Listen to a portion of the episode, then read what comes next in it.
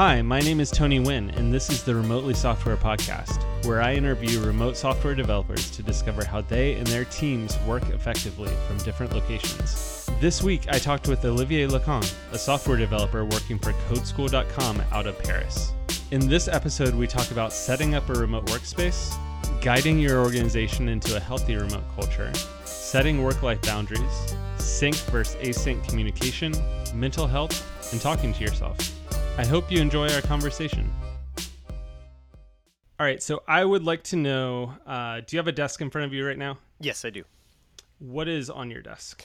Good question. There is uh, on to my. I'm going to start from left to right. Right, le- left to right. Uh, I have Nick Offerman's uh, "Good Clean Fun" just there because I don't know why I brought it back from the U.S. because I got it as a uh, birthday present from my fiance, and uh, a Kindle, two sets of hats because I wear many hats.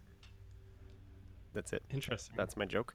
Uh, and a preamp, and then a uh, an XLR XLR USB interface uh, that I use from this microphone. A um, little speaker, USB speaker. That's actually a really nice little bookshelf USB speaker that makes Mhm. beautiful sound with like nice bassy whatever, but not is not big and is black and lovely. A little USB lamp that I'm trying out because it's kind of nice and it gives me backlight when I'm on a call.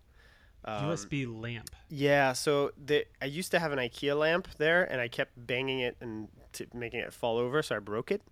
Uh, I Mhm. like really diffuse lighting bef- behind my screen because I, I am in a little co- dark corner of my studio in Paris, and uh, that sounds like I'm recording. No, it's a, a apartment, uh, and my face gets really dark, and I'm very very sensitive to like being seen on a call because I need to to see my expressions and you know when I'm reacting to something a lot of people have like backlit faces because they're facing a window and i'm sort of facing a window so it helps. So it's a USB, lamp that you when you touch it it gets brighter and brighter and brighter and it's like kind of nice. I'm just trying it out. The only problem is that it has a backlighting even when it's off which drives me crazy. I'm like why would you make a lamp that stays lit when it's turned off? Then there's um, a usb and actually a, a thunderbolt uh, hard drive that stores like really long term uh, archive stuff that I'm not always connected to. Then a boom mic that connects to the microphone that I bought, uh, I think three years ago now. Yeah, when I was uh, working on Ruby 5 and um working on my own podcast with a friend. And I wanted a really good remote, also a remote microphone, so people could hear exactly what I was saying, and I could like tune out the noise of the street and the cats doing crazy stuff. Then underneath that, there's a USB um, port thing, you know, like a powered USB multi plug, so I don't have to constantly plug in, plug out, because I have a Gotcha. cinema display on an arm. It's a an MX uh, Ergotron MX thing. That's like I think specially designed for the cinema displays. This is an old cinema display from 2013, I think. That uh, I think a common friend. Uh, yeah. Anyway, uh, ga- g- sold me for cheap uh, at the old office that we used to work at together. Sweet. Uh, and uh, there's my laptop underneath the screen because I just plug in my laptop. There's a little uh, portable Lightning um, hard drive that I take with me when I'm traveling. Little encrypted hard drive that I that I carry for my overflow for my laptop. It's a Nice. l- you know Lassie Lass. I don't know how it's pr- supposed to be pronounced. I think it's supposed to sound French, but it's not quite.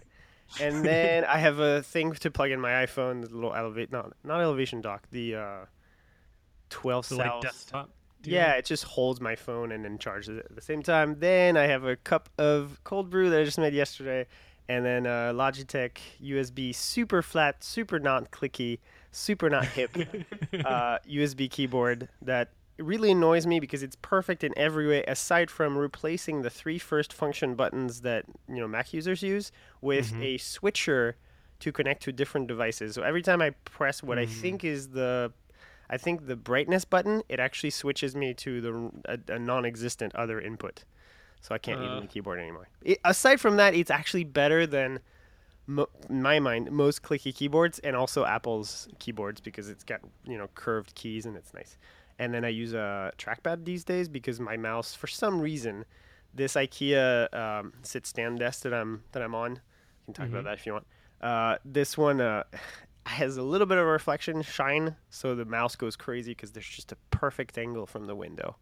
So I use a trackpad because I'm tired of messing with the the Apple mouse, even the, the newer one. So it's uh Mhm. it's the Apple Magic Trackpad two, I think. Gotcha. That was long. I'm so sorry. No. So many things. That's, that's a that's a lot of stuff on your desk. One thing that I wanted to go back to was the light and obviously uh, your kind of microphone setup. You seem to be very sensitive to the other person's experience of working with you. I, I'm assuming you're doing this because this is how you interact with the world, right? This is Yes. how people are seeing you. That's absolutely true. Can you pinpoint where that sensitivity came from? Was there a particular like person that you worked with that wasn't sensitive to that kind of thing, or ways that you were misunderstood and you're like, man, I've got to get this together, or is that just kind of your personality? Uh, there's a little bit of all of these. Uh, there's definitely a time when I think that's when I first interacted with uh, Nate Bibler from Envy Labs and Gregg Pollack from Envy Labs Code School because they were doing a podcast and they had a so they were doing Ruby Five like when I met them Mhm. uh, in 2010 something. And they were doing they had uh, Samsung uh, condenser mics on their desks uh, mounted right next to their desks their desks so they could actually record the show at the end of the day I think. When people were starting leaving the office they would record Ruby 5 there. So I was I was impressed because most people that I knew that I I didn't expect podcast people to care that much about sound and they looked it looked like a really professional setup that they had Mhm. um, so it just I was curious, and then I listened to Ruby Five because I wasn't a Rubyist originally. I was just a, a web designer. So I to learn more about Ruby and stuff like that. I started listening to Ruby Five, and I'm like, oh my god, the sound quality is amazing. Like it's, I can hear, I can bear listening to this podcast when I had listened to so many podcasts throughout the years that were just like trash, like audio just inaudible, mangled, people speaking over each other, and just like so much compression, and just like you you winced mostly because like people peaked and just it blew out your ears when you were listening, and they sounded like they were in a studio at NPR, you know.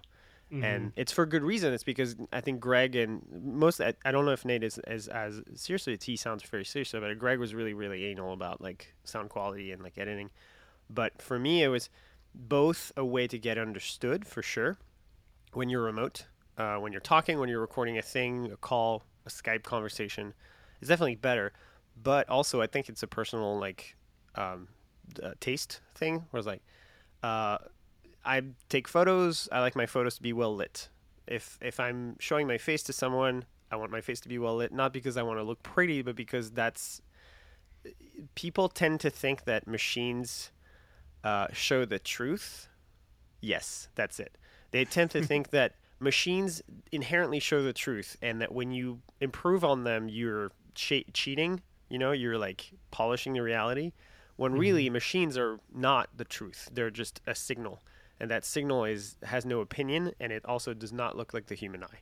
So a camera or a microphone without treatment, without like amplifying, without tuning out the noise around you sounds unnatural. So it's just I really don't like. I think it makes the conversations and especially remote conversations impersonal when it sounds like the other person's less than human because they don't they look like a flat picture on a screen. Whereas if you lit someone's face, um, and they look three dimensional and they have expressions and you can see them emote and you can hear them go like that. Just breathing backwards, you're like, ooh, hesitation, right? So mm-hmm. that increases the bandwidth and the resolution of the human conversation. And remote is is really hard because mostly because of that. Because all the conversations that you have are so low resolution that Yeah. All the subtlety kind of like just gets washed away and then you have these frustrations coming out of nowhere it's like they don't for some reason the other people don't understand what i'm feeling right now and it Yeah. bubbles right anyway so This that's is- the long-winded reason two different things coming from that. One of my big pet peeves with uh, with working remotely and being in meetings remotely, the you're remote but everyone else is in a conference room kind Uh-huh. of thing. And part of that is generally where the camera is. You're just at the head of the table and people are having conversations, so you're seeing mostly the side of people's head yep and I, I feel like there's some kind of biological like underpinning to trust. A lack of trust is reinforced by just seeing the side of someone's head throughout a conversation. Like that's signaling to you that you're not important.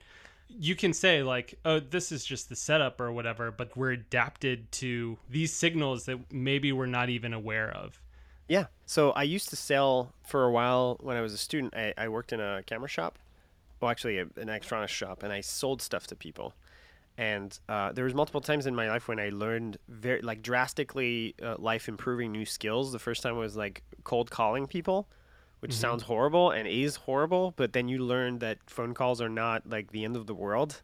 Like just talking to people, even if they're strangers, you don't know their interfaces and how to just approach them uh, I you know it's it's just like just meeting someone random in the street or at a conference like those are really hard things to do when you're not used to them and you haven't practiced but right. um, that one the looking people in the eye when i worked in that camera store uh, it was the first time i've ever done i'd ever done sales uh, i didn't know i could do it but i was really passionate about cameras and photography so like when people ask me a question uh, i tried really hard to just just hone in on them. Just be like, forget about the other people in the store. Forget about the noise. I'm talking to you, and no, this is not a megapixel machine. We you don't need 20 gig, gajillion megapixels. You're, you won't make better photos if you have that. Um, mm-hmm. Um, and here's why. And I'll tell you in a way that's not condescending, and I'll just explain to you. You know, the size and the amount is not what matters. It's the quality of the sensor and stuff like that. And they would just they would just listen. So like once you know that, you realize that, like you said, every conversation where people don't con- like, connect with you or it's okay for people not to hold your stare the whole time, right? It's just like right. some people just don't like to just stare, and it's very intimidating sometimes. it's kind of a power play in some in some ways, also like that salespeople use. That they just like hone in on your eyes, and you're like, I must trust him. He's like the snake in Jungle Book. He's so well lit right now. Yeah, he must have the truth. That's it. Yeah, it's it's kind of like the the vampires in like that Twilight movie. Um, they just sparkle. What happened? Uh, yeah, but you're right. There's just so many little. So uh, there's a term uh, uh, called microaggressions that is used for mm-hmm. like you know s- sexual harassment or just like generally gender like um, issues in the workplace and al- also racial issues in the workplace. Like just little things that people say or even do that are just like, Ugh! I mean, yep. it, you didn't mean it probably, but it still hurts. And those are like the remote microaggressions. They're they're the little things where people go, oh, sorry, forgot to set up the microphone before the call. Oh, sorry, mm-hmm. the camera is just not working today. So there's no camera. Oh, sorry. Mm-hmm. Yeah, we put it on the big wall so you look like the guy from the Wizard of Oz. Um, I think you said that last time. Uh, but yeah, we've had so many conversations. So I, uh, I've worked for the same with the same people for the last five years. So it, it I have a I, I think Aaron had the same kind of like, yeah, I worked with the same people for three years. So you you've been through the gamut of experimentation and like arguments about like what's better. Um, mm-hmm. We we've done the big TV thing uh, where a bunch of remote people drop in. We've asked several times, okay, now we're going to do this thing. So if you can come to the meeting, all on your laptops, uh, either if you're home that's cool. In the office, it kind of sucks because that means everybody's hogging the the, the Wi-Fi, mm-hmm. or if mm-hmm. they're if they're on Ethernet, it's better. But like that's the one problem. Is like you should have like as an organization, you should make it possible for n- people not to have to go in a meeting room to have a meeting. If, if you were serious about remote, you should have mm-hmm. Ethernet at every single desk, at every mobile desk, at every. There should be a wire coming out because you. This is a thing you know when you're remote and don't really consider when you're in office because connectivity is like, well, you know, I can always do it later. But when you're remote, like that's the one chance you have to mm-hmm. talk to these people. And then the meeting's adjourned or it's over or it's canceled or they they couldn't hear you and that's it. And that sinking feeling that people couldn't hear what you had to say, it's irrational. It, it, yeah. yeah, it's irrational and irrational at the same time. It's just like they don't care. I know they say they care, but they don't care enough um, yeah, it's just sad. Makes you sad. Mm-hmm. When you think about the way that you work, do you think like I'm a remote worker? Is that yeah. even something you? Yeah. Yeah, absolutely. So I'm a I'm a remote worker that uh, for the longest time and still now is is surprisingly reluctant.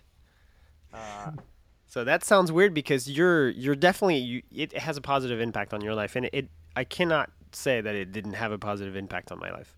I Mm-hmm. So we both worked at the same uh, at the same place for two years, like Mhm. concurrently, and Yep. then during that time we had uh, occasionally remote days. So we had Tuesdays and, and Thursdays. Um, t- yeah, that Tues- Tuesdays and Thursdays, and then you know sometimes Wednesdays, but not really.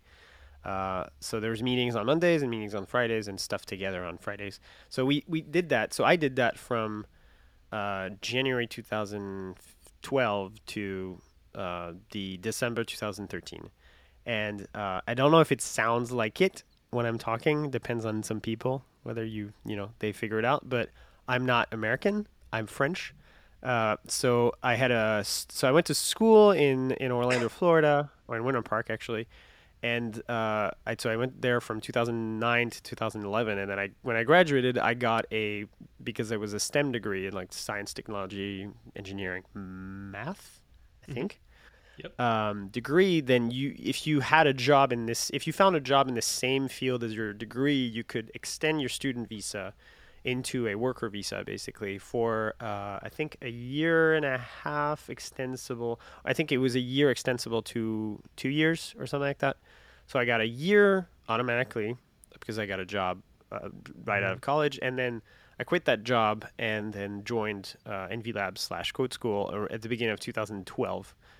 Uh, back when Code School was still a tiny little piece of it, um, like a little side project, I guess. The the visa what needed to be renewed like by Code School essentially, which became its own entity. I think in the summer of 2012, and uh, and I was super anxious. I was like, "Ooh, please love me." I was like, "Oh," you, you-" like I was like super super stressed that you know I would I would not be doing a good job and people wouldn't like like me or like me enough to like go through the huge you know pain in the ass that is like renewing a visa or like even applying for a visa. So like I sheepishly asked uh I think it was I don't know if you remember I think it was Jennifer uh Mhm. who was who was doing uh, project management and stuff like that. And I asked her and she was like, "Oh, sure. I'll ask uh I'll ask I think Gregg or someone." And they were like, "Oh, no problem."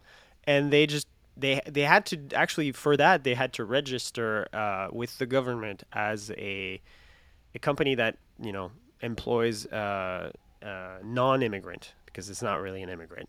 Like you're not really an immigrant when you do that. So they had to register as a company to verify all of their other employees because it's a program that's basically like rat out all the other ones and you can keep him essentially. if you have any like uh, immigrant worker or like some, someone who's not super super straight uh, when it Mhm. comes to like uh, like status and everything. So it's it's basically a registration program. So they had to do that, which is kind of tedious, and they did it for me, which is like super super.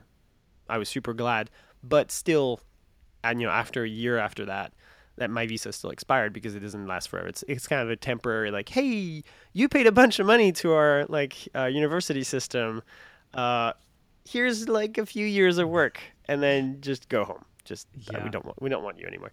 So I discovered late that I should have applied for a visa for a, a normal tech worker visa, which is called an H-1B, which is Mhm. uh, widely abused by um, basically huge like uh, offshoring tech companies that just hire a bunch of people from out overseas and actually don't bring them to the U.S. They just use them as like temporary workers. But anyway, that's a side issue.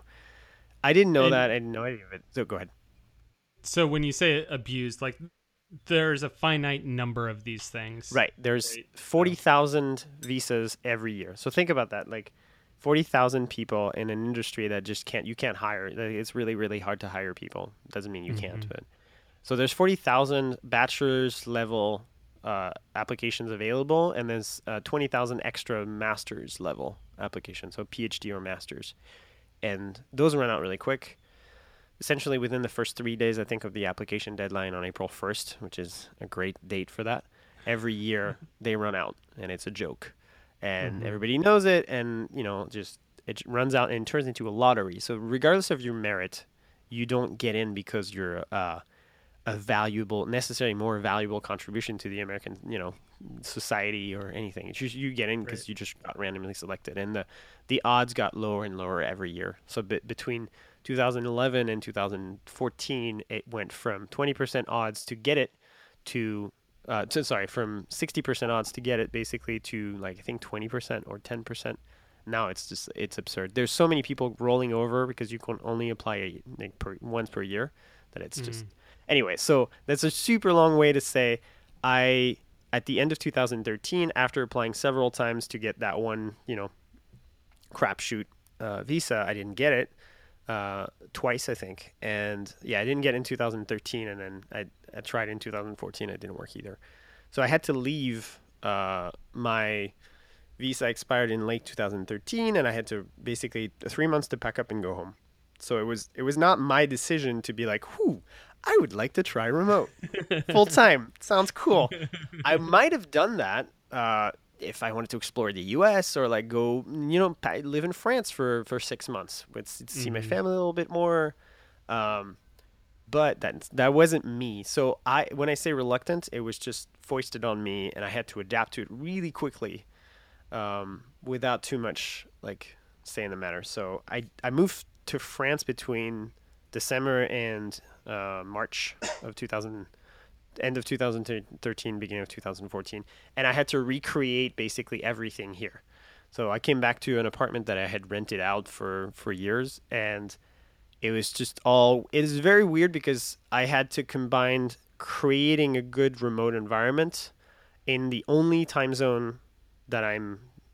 I'm the only person in this time zone. I'm you know mm-hmm. UTC UTC minus one or UTC plus one. Yeah, UTC plus one, and your East Coast is minus five. So there's six hours difference most of the year, and that's mm-hmm. a big time zone difference. That's yeah. That's you know at twelve it's six over there, so at noon it's six over there. So like people are waking up and I'm midday, which can be great, and has really does have advantages and and stuff like that. But I had to buy all the equipment, buy a new desk, um, uh, and it, of course I'm not a, I'm not really smart, so I didn't invoice that. I didn't make expenses out of that. Uh, I bought a microphone. I uh, shipped my screen from the U.S. in wrapped in a huge towel with bubble wrap and everything. Uh, yeah, I, I try to I try to make it an office essentially, which was just a student pad before, and mm-hmm. um, it worked out. But for a few months, I guess it was really it was a struggle. I'd had a really crappy old desk, uh, back pain and stuff like this. I didn't have a good chair. I found a uh, an Aeron chair, unbelievably, mm-hmm. on French eBay, and the guy had no idea. I think someone mentioned that at some point, and it might have been in your show or, or another show, but some no one it was just office leftover stuff and this guy found it or had it on his hands and was just getting rid of it and he did not know the retail price of this chair so i bought for 200 bucks i bought an Aeron chair and That's like, amazing wow. and I, I, was so thankful and the guy was like yeah sure whatever so can you talk about being everyone else was was in an office and then you and then maybe one or or yeah. two other people are out. Can you talk about the pain points that you had, how you kind of handled making that work, voicing concerns, compromising stuff like that? It was very lucky that I was one of the more you can tell from how much I talk, uh, loudmouth uh, people in the team, and I don't mean that in a just necessarily brash, but I just like I, I don't really sit on my opinion uh, for very long. Sometimes I do uh, for for reasons, but uh, for remote stuff, we kind of made a deal. Uh, I think with uh, my team lead at the time, yeah, Thomas. Thomas was my team lead at the time, and then Thomas and I just talked and and said, "I need you to be really, really loud." I think he said that to me. Uh, I need you to be really, really loud about your concerns and problems and remote issues and, and stuff like that, which I really appreciated. Mm-hmm. And anytime there was an issue, I would come to him or I just publicly would say, you, you know, multiple issues were things like since there was only two of us or only one of us once in a while, um, and we were on vi- wildly different teams, so you know, no no overlap there. So you had to have two teams adapt to it, mostly. Uh, people wouldn't people would forget on stand up days, some Monday, to set up the camera. So that's a big issue, and it's a big, big heart heartbreak when when people do that. You feel like you don't exist, Mm-hmm. um, and they don't mean it. That's the hard part. You can't be mad at them. You want to be mad at them, but you can't, and you have to be constructive about it. You gotta be like, okay, well, that's not great, and then you gotta get past your anger and say, maybe next time, 15 minutes before the stand up, let's just all get together and do a sound check Mhm. and it starts becoming a thing. So now they set it up earlier and they have a delegation process, but still, you know, that person's, you know, out of office or sick or something and it doesn't get done. And then you realize that maybe one person cares, but maybe the other person, the the other people don't because they obviously didn't notice you weren't there. So those were like, I need. So those are the moments where individual one one on one feedback is not sufficient. You need to, to address the organization and say, hey, folks, I'm here. When you don't do this, this really hurts. Uh, Right. And um, and then they were extremely supportive. So they actually they actually you know they were they were bummed out that I had to leave and stuff like that, and they were like really like oh I can't wait to have you back and everything. But see th- when you're well this is more of a immigrant situation or a non-immigrant situation, but like that's actually that makes you sadder because you're like well I don't know if I'll be back. Like maybe Right. but I, I don't really know. So let's not assume that i'm going to be back anytime soon. Let's make it like i'm forever there right? And mm-hmm. that's the remote thing is like what really bothers me is when people say um, and they don't really mean it to, to be offensive or anything. They said it's just it's going to be an experiment. We're going to try this. Like when you're remote and you moved several you know thousand miles away or just a 100 miles away it's not an experiment to you. It's reality. It's That's real. Your entire life. right. Every day you're you're you know all of and you talked about negative things.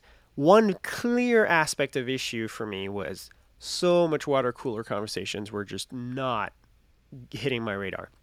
People were quitting and being hired and uh, people were like having babies and people were like so many life stories happen in the office. And that's a thing that it's really hard to do when you're 1% remote right? It's really really hard. You have to have more. I think the best thing that we did was to encourage the people who did want to become remote at that point to say hey you know if you want to become remote like we can talk about it uh, there was some reluctance in, in leadership, I think, at the time.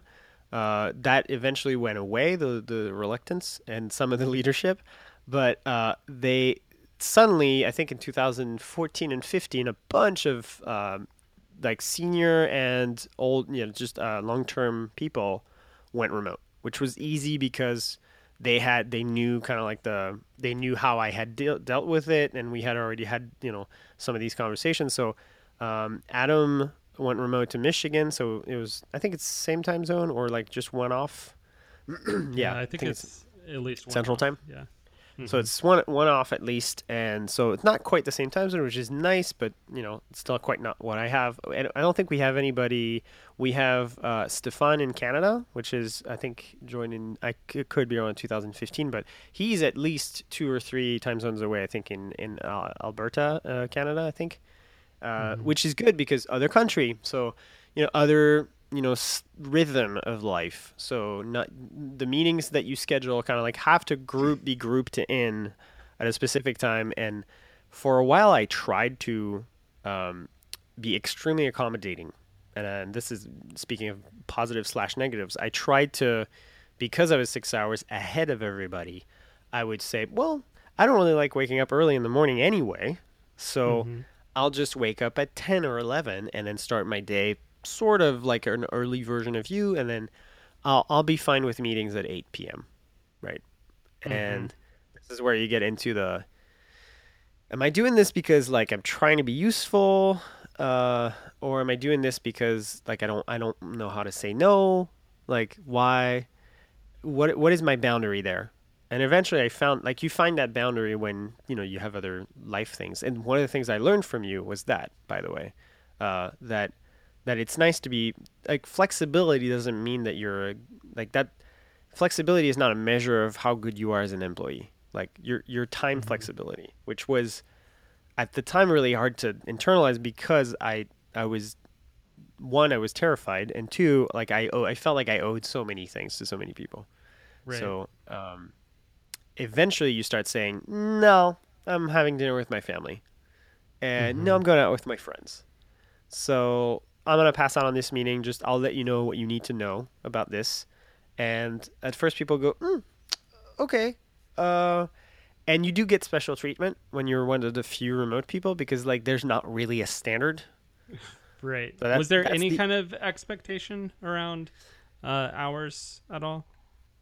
Overlapping we hours. Sort, yeah, we sort of. I think we sort of set it up so that I would at least overlap six, um, four hours I think everybody kind of does that these days. It's like you need at least X hours of overlap. So mm-hmm. my afternoon in Paris, so say from one to f- six, is is the overlap there, the five hour block, because it's there's there's lunch there in in the middle.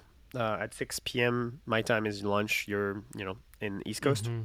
so that's kind of tricky because here like people are not available, but there's still overlap there. So there's an expectation of over communication, which we can go into there's an expectation of overlap and there's an expectation of if I have issues, like I need to say, you know, see what, what the issues are and like try to find a solution. So uh, there was video issues, there was bandwidth issues, there was audio issues, there was meeting issues, too many meetings, uh, too many in-person meetings. Mm-hmm. So you learn from that, and eventually, I was just perpetually arguing for do we need a meeting for this? Uh, or can we just talk about it on slack or whatever you know chatting thing we, we have? If it's just a status report like what are you working on? What are you working on? Do you need a meeting for that? And every everybody convinces themselves that there's sure like we talked about there's high resolution in a meeting like that right? You can see each other's faces and if someone says like yeah i'm almost done with this and you see doubt and you see like just oof like their eyes are shifting it tells you something for sure. But if you have good quality, it's an investment for sure. If you have good quality webcams, a good microphone, and then a good internet connection, those are like the that's the trifecta right there. Mm-hmm. You can lighting. I forgot lighting. Uh, you can you can see these things.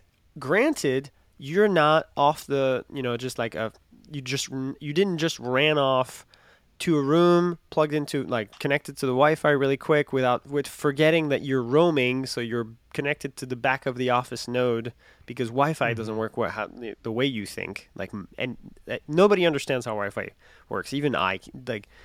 There's a really good article I think by The Verge or something like that, where they explain like all of the caveats of Wi-Fi, and you realize that it's just a terrible technology. It's okay.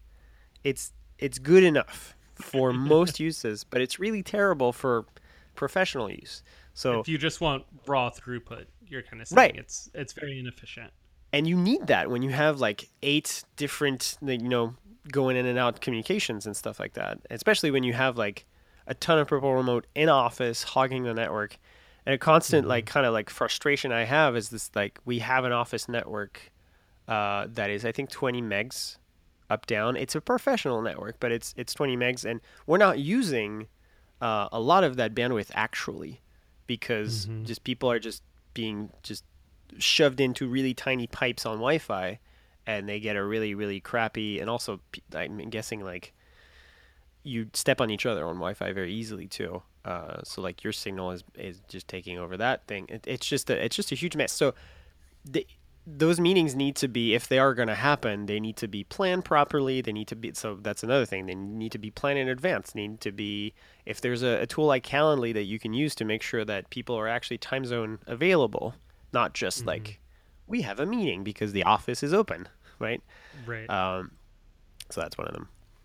So you talked about uh, trying to push meetings towards async kind of kind of methods inside of slack. Um, are are you someone uh, that prefers async as much as possible? And if so, like at what point do you do you decide that no, this needs like a higher resolution kind of communication? So for check-ins, uh, unless there's uh, an impending you know deadline where you see it coming up really close and you kind of need to see like there's a lot of coordination. It's essentially, any any heavy coordination is really hard to do asynchronously because you'll you'll have lit, uh, huh, let's use some uh, HTTP stuff. Uh, you'll have some just like uh, lag between each response. So it'll lag because you know, this other person has to respond, and then you just it's spread out. So this conversations it's spread out over three hours, and there's not really like a clear check, check, check, check, check. What I love is this thing that we have in Slack uh, for it's a, such a super simple thing. Time zone wise, every day for everybody at 9 a.m., we get a question from Slack that says, Hey, what are you working on today? And I answer it at 9 a.m., they answer it at 9 a.m., but in their time zone. So Right. basically, anybody, when everybody shows up, it says, Reminder, what are you working on today? Any blockers? And we say, I'm working on this, any blockers. Guess what? No need for a stand up meeting anymore. Uh, that's totally gonna piss off Scrum people, I'm sure, uh, because there's other values to Scrum and other like super. I'm sure. I, I'm sure there's like really intricate things, and yes, there's probably added you know uh, benefits there to to actually doing a thing where you stop everybody and and make everybody stop and talk while everybody Right. listens. I don't Mhm. like these. I don't think they're valuable. We tried these. We had ro- we had we tried everything. We tried rotating meetings where you know you had like a circle of 15 people or 5 people saying I'm working on this and the other people listen. Very few people got any value out of it. There were some just divergent conversations that were completely irrelevant to most of the people in the room. Um, the blockers really didn't get voiced because a lot of people in person don't have the same kind of ability to just say, "Oh, I feel bad about this," or "I'm I'm hurting here," or "I'm suffering," because it just makes them feel weird to say it in front of a camera or even in in office. Whereas on chat, they'll be like, "I'm kind of stuck with this," and it feels normal because that's their that's how they work. They don't work on a camera, you know, or in, Mhm. it, standing up in an office. They work sitting at a computer typing text. So that's weird to me that we expect people to talk about how they feel about a project in a completely different context and interface than they do when they work. Mm-hmm. I don't know if that makes sense. Yeah. No, that that makes sense. And I do love synchronicity for the sake of pairing, because obviously you can't asynchronously pair, right? that just makes no sense. Not very effectively. Right, you can mob, I guess, and when you mob, there's like some sort of like no, not even. It's just it's also Yeah. so. One thing that I used to not do that I do a lot more these days is actually schedule the pairing. I think I think Aeron mentioned that the other day. We used to not. We used to just do this promiscuous pairing thing, or I used to do it, where I would be like, "Oh, you have a question? Let's pair," and it ended up just bumping into a lot of schedules. You you you'd start a little too close to a meeting, or just when someone needed to go to lunch, but they didn't tell me, or the, or I didn't tell them that I needed to go to lunch, and I didn't notice that it was lunchtime or dinner time here. So now it's scheduled, and what's really great is that when it's scheduled, people can't schedule a meeting right when you're pairing or you you Right. plan to pair. Uh, so we just make big blocks of pairing. Like if I look at my schedule right now, there's like a big block of pairing after this, and then there's and it's not necessarily we're not going to take the whole block necessarily, but we we might, and we might just take little breaks, or finish early or anything like that. During the last couple of years, uh, you talked about more people becoming remote. So it seems like there's more interaction with like other offices of Oh, yeah. Pluralsight who uh, who acquired. Has that been much of a transition for you being remote, or are you kind of uh, maybe a little bit insulated from the changes because you were already working in a distributed way? So we were working in in a, in a somewhat distributed way when that happened. It was late 2014, I think, when it started happening. And at first, we were mostly isolated because you know it just took it takes a while to actually start collaborating with everybody. Um, And um, I think the I my situation uh, I'm perpetually an exception. So first, I'm not uh, you know from the same country. There's there's another like non-American on the team, but I think that's it. We have two. There's maybe binationals, but like not. Um, there's so there's two of us that are not from the country, and and I'm also a contractor, which means that I'm not a sa- I have I haven't been a salaried employee of the company, so I work with them, not for them, right? So that means also that a lot of the things that happen when there's an acquisition, for instance, that don't really happen to me, like all the healthcare registration, payroll, all all of that, like you need to know these things in 401ks, like that's that's not like I'm I'm doing my own thing on the on this side. So it's sort of it sort of sets you apart and in a way you kind of like recuse yourself from a lot of these changes because you're like, well, that doesn't really apply to me, so I'm not gonna worry about it.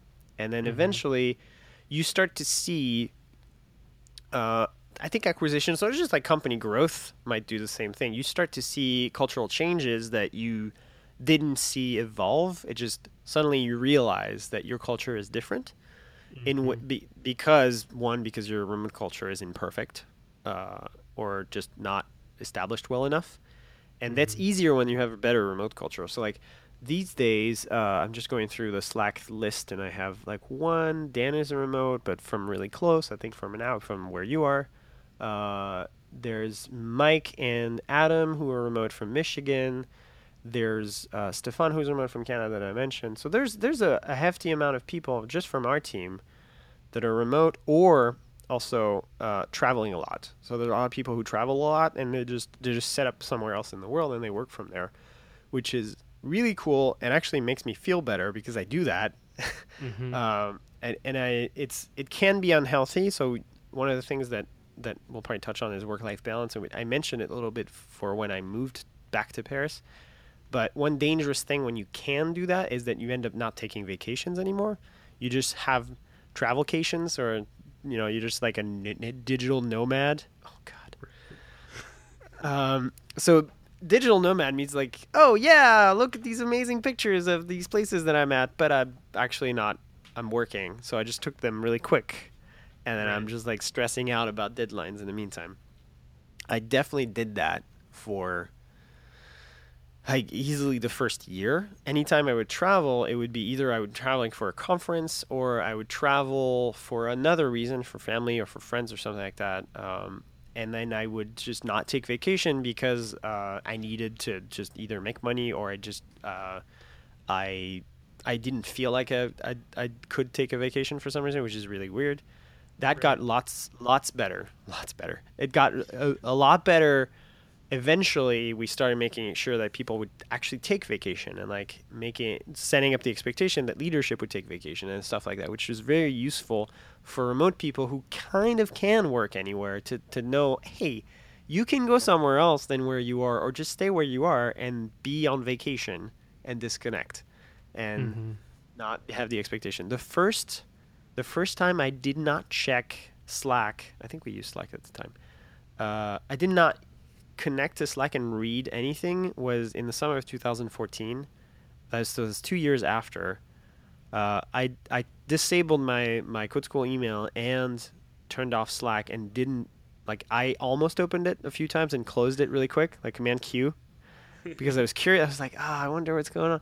And for two weeks, in I was in Japan with a friend and I just did not check anything, and that was just really weird because we were still like a really small team. I think on my team there was like three people.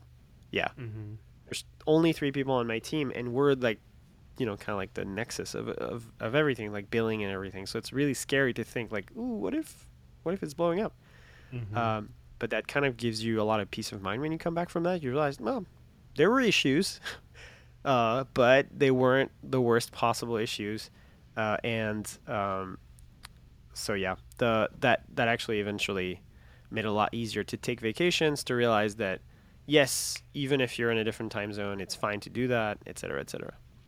there's been kind of a pattern of um, kind of discovering what the expectations are throughout the process. Like, what does a healthy work life balance uh, look like, kind of on, on both sides of that? And so, you've talked a little bit about um, expectations around um, vacation time. You talked about Yeah. expectations about like hours schedule type thing are there other kinds of expectations that you've come to discover are good to kind of get out there So, well, in your previous question, you were asking me about like the the whole acquisition thing and what happens to the through that, and this is kind of ties into that. Essentially, the expectations start shifting when you your boss is a different boss, because that's what happens when you get acquired. Like you you have a tech you have a an administration boss and you have an actual boss, the person who actually pays you. So first of all, like. Uh, they have different expectations because they've always I mean they're they're they've been around for 10 years. We we were around for what?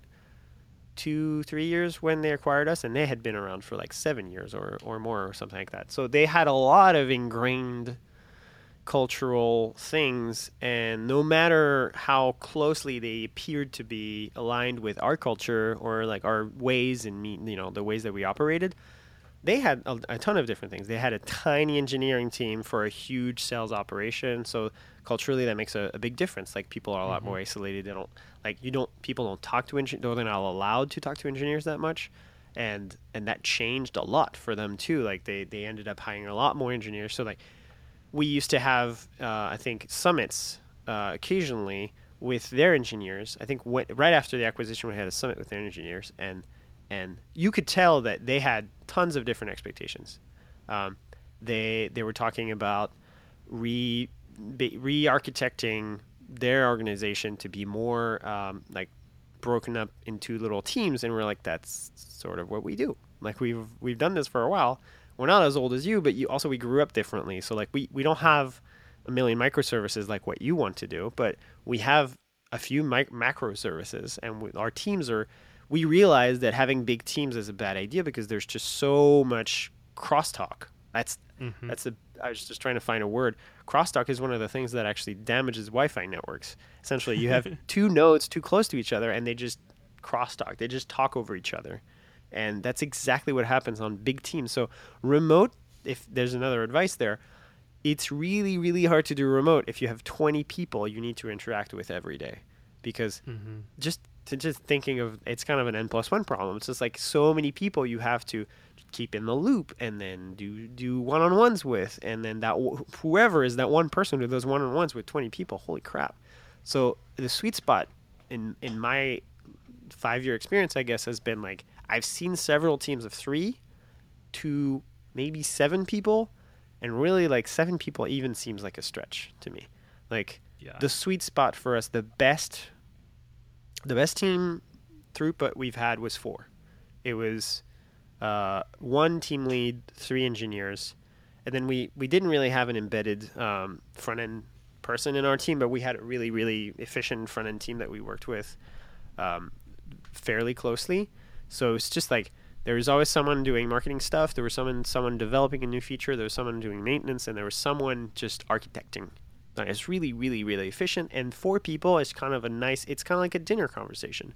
Mm-hmm. You could have two way conversations, both both sides, but it's really co- easy to have someone just ca- catch you up, catch you up to.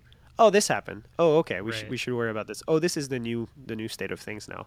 So there's tons of new expectations uh, over time that just trickled in. It's like, oh well, you know, we don't care about this so much anymore. Uh, we do care about this, however. So you kind of like get caught up, and like I mentioned earlier, the really big problem with um, starting with a culture that's not quite remote, you know, not quite dedicated to remote, is that there are things that that you just completely miss out on. It's like, oh wow, I know, oh that's a new thing. I didn't hear about this, either because there was a town hall meeting that you missed, or there was just an email that you didn't read, or someone just didn't announce it in that one email. So you, you just miss out on some things, and sometimes you're like people tell you, "Oh, we don't we don't do this anymore." And you go like, "Ooh, sorry, I, I, I missed out this this one thing." Um, so yeah, it's it it takes a lot, a kind of const- constant adjustment. Uh, there's there's remote people at Pluralsight. Uh, they have multiple offices, which kind of makes it necessary to. Right. So they have two offices in Salt Lake City, actually three. Yeah, they have two two offices close to each other, one off. Uh, they have one uh, in Chicago, no, Boston. Uh, Chicago is HR, I think. And then there's uh, one in Europe, a few people in England, a few people in France I discovered, other than me. Uh, and I was like, ooh, French people. and so that's, you know, and then people in San Diego. So there's kind of a nice span over the American time zones. So you know, mm-hmm. UTC minus eight or nine or something, and then f- six, five, minus one, or UTC, which is England. Mm-hmm. Um, so it, it, it's nice. It's a nice spread so that now people are a lot more naturally sensitive to, well, if you do town halls, then they have to be kind of middle of the day to kind of like mm-hmm. the, to, to make sense there. Do you have, uh, any advice about someone getting started working remotely, especially from the uh, the home kind of balance of, of things? Like me me thinking about your transition from like you're living in the states, going to school, working a job. There's at least like you were gone for four years or something from from France at that point, if not Uh-huh, if yeah. not more. You're coming back, and so like Don't don't do I'm- that. A bunch of friends have have probably left or had major life changes, and so you're you're kind of back in this place, but the world has moved since you were last there. That is the And- worst feeling. Your work interaction, like the the thing that grounds a lot of people's life, is grounded geographically so far away. When you say it like that, it, it sounds very sad and depressing. Uh, it was very sad and depressing. I needed a lot of support. So, like, this is where mental health is like a, a thing that people need to talk about more. Uh, that was not a good time in my life. Like, it was really like I was not emotionally very happy uh, to begin with uh, at that time. Obviously, I had a I think my best friend was in town when I moved back. Like a week after I moved back, and I was like, I was like, if you had not been there, I would have suffered so much harder. Um, because a lot of people are sending me like you know nice words and and you know like you included and people like su- super nice people saying like "I- it sucks i'm sorry like i hope it gets better and it's like those feel really they make you feel connected to the world but uh, they also make you feel like oh this is real. Like this is happening to me. And of course this happening to me is kind of like well it's happening to me. It's not a thing that's happening. It's like you feel like yeah and there are so many ways in which like I am incredibly privileged. One, to be from a country, having moved to another country, studied there, got a job there, well paying job, might I add. Like, you know, like, these are, like, compared to most of my compatriots, like, like we are French, so there's lots of benefits for sure. But I had it easy, really easy, really good. And a few struggles, yeah, they're not great. That's that's kind of a bummer. Um, that makes it hard when you're starting. So to kind of go back to the root of your question, which I remembered this time, uh, one I should have asked my organization um, to be more serious about it. So there's a lot of words. It's very easy to say we're committed to you know trying something, but really it takes money. That's it's it takes time and money, and an investment. That's what I mean. So an investment can be a, a, a cost, or like a, a monetary or a time investment, a person investment. So one person needs to be responsible, at least. Uh, several people need to commit to, you know, pick up the slack if someone's on vacation when it comes to remote coordination. So you, if you have an office coordinator, that's the person. I mean, Christine uh, at that time did an amazing job at that, but then sometimes Christine wasn't there. So uh, she was coordinating not just the office, but also the remote experience with us. Um, you need managers that recognize that when they do one-on-ones, they need to ask about remote. They need to ask the people who are not remote about remote, and they need to ask the remote people about remote. You need to ask yourself all of the time, am I compromising because I'm remote? Am I like taking shit I wouldn't take in an office setting? Am I mm-hmm. accepting to do things that are like kind of like just ask a friend that has a normal desk job, do they have meetings at 8, at 8 p.m. and they'll be like, "What?" And ask a, a French a French parliamentary like if it's cool to receive emails at 11 a.m. 11 p.m. and then just like be expected to answer them. They'll be like, "Nope, that's illegal now," which sounds mm-hmm. insane from another country, but really when you think about it, like you don't have to make it illegal to make it weird. Like if it's 11, Slack has that now. It took forever for Slack to have that, but the do not disturb thing in Slack, oh my god, best feature ever. I'm not available right now. I'm not even going to get a notification right now.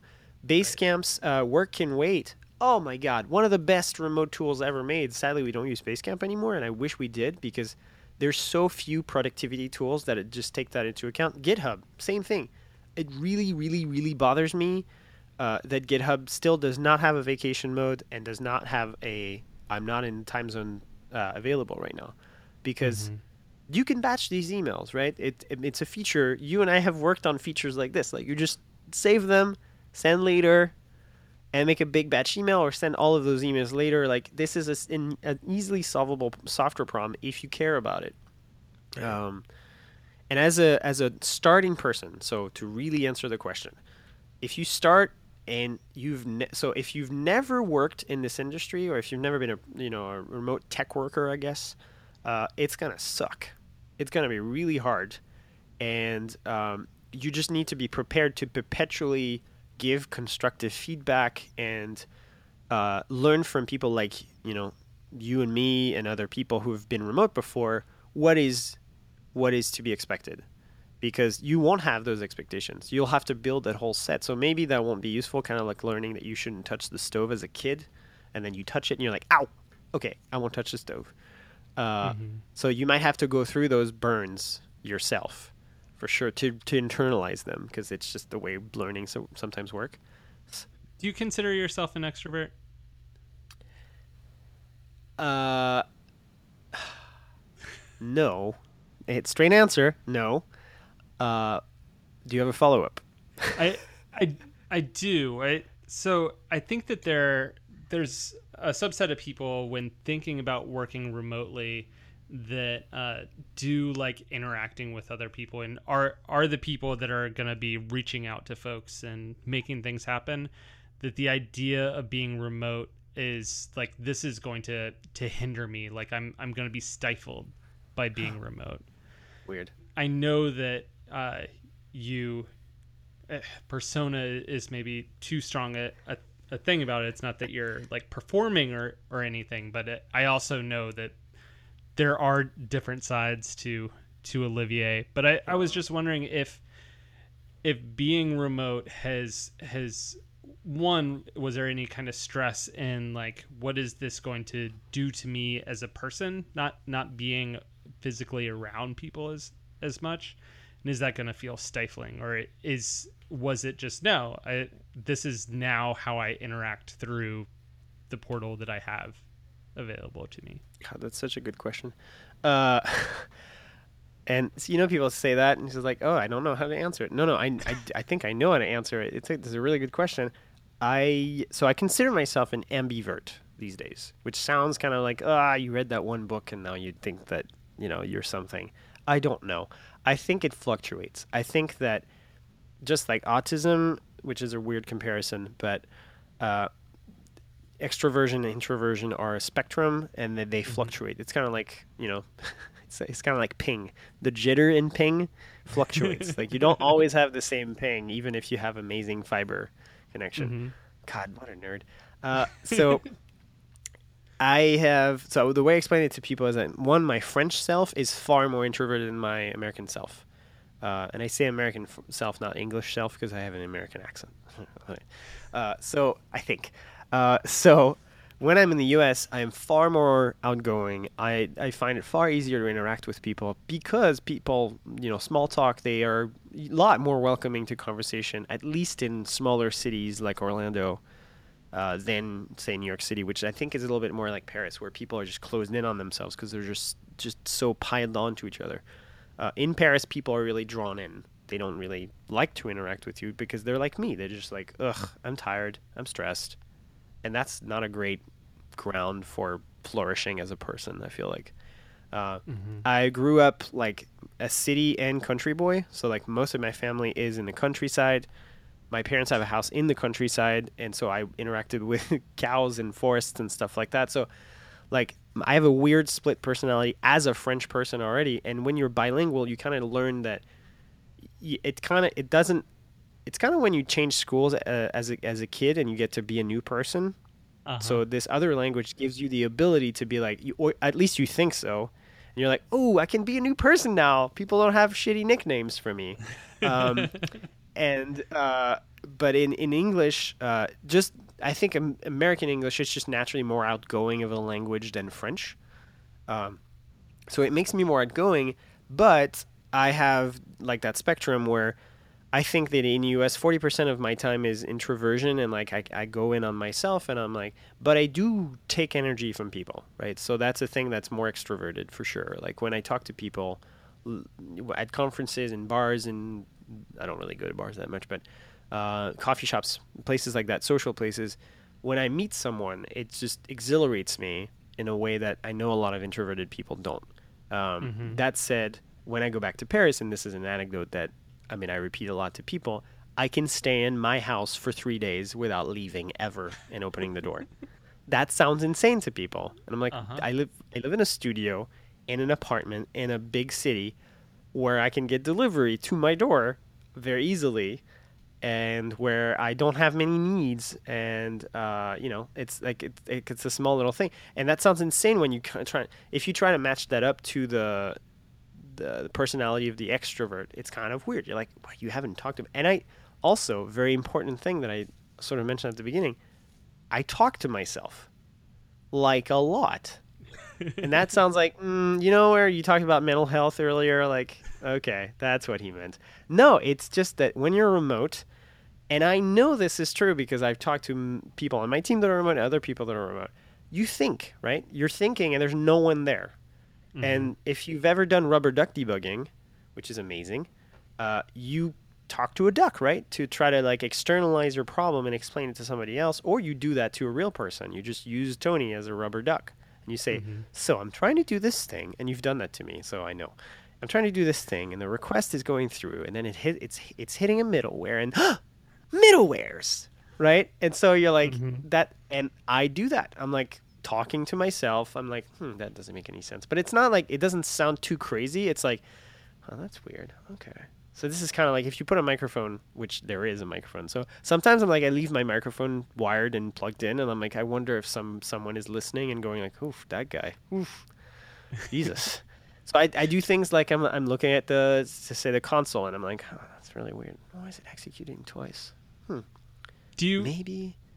Do you maybe listen to your voice through the microphone while you're doing? Uh, so that's God. Stop it with the perfect questions. I do because I'm one of those few people that don't hate their voice.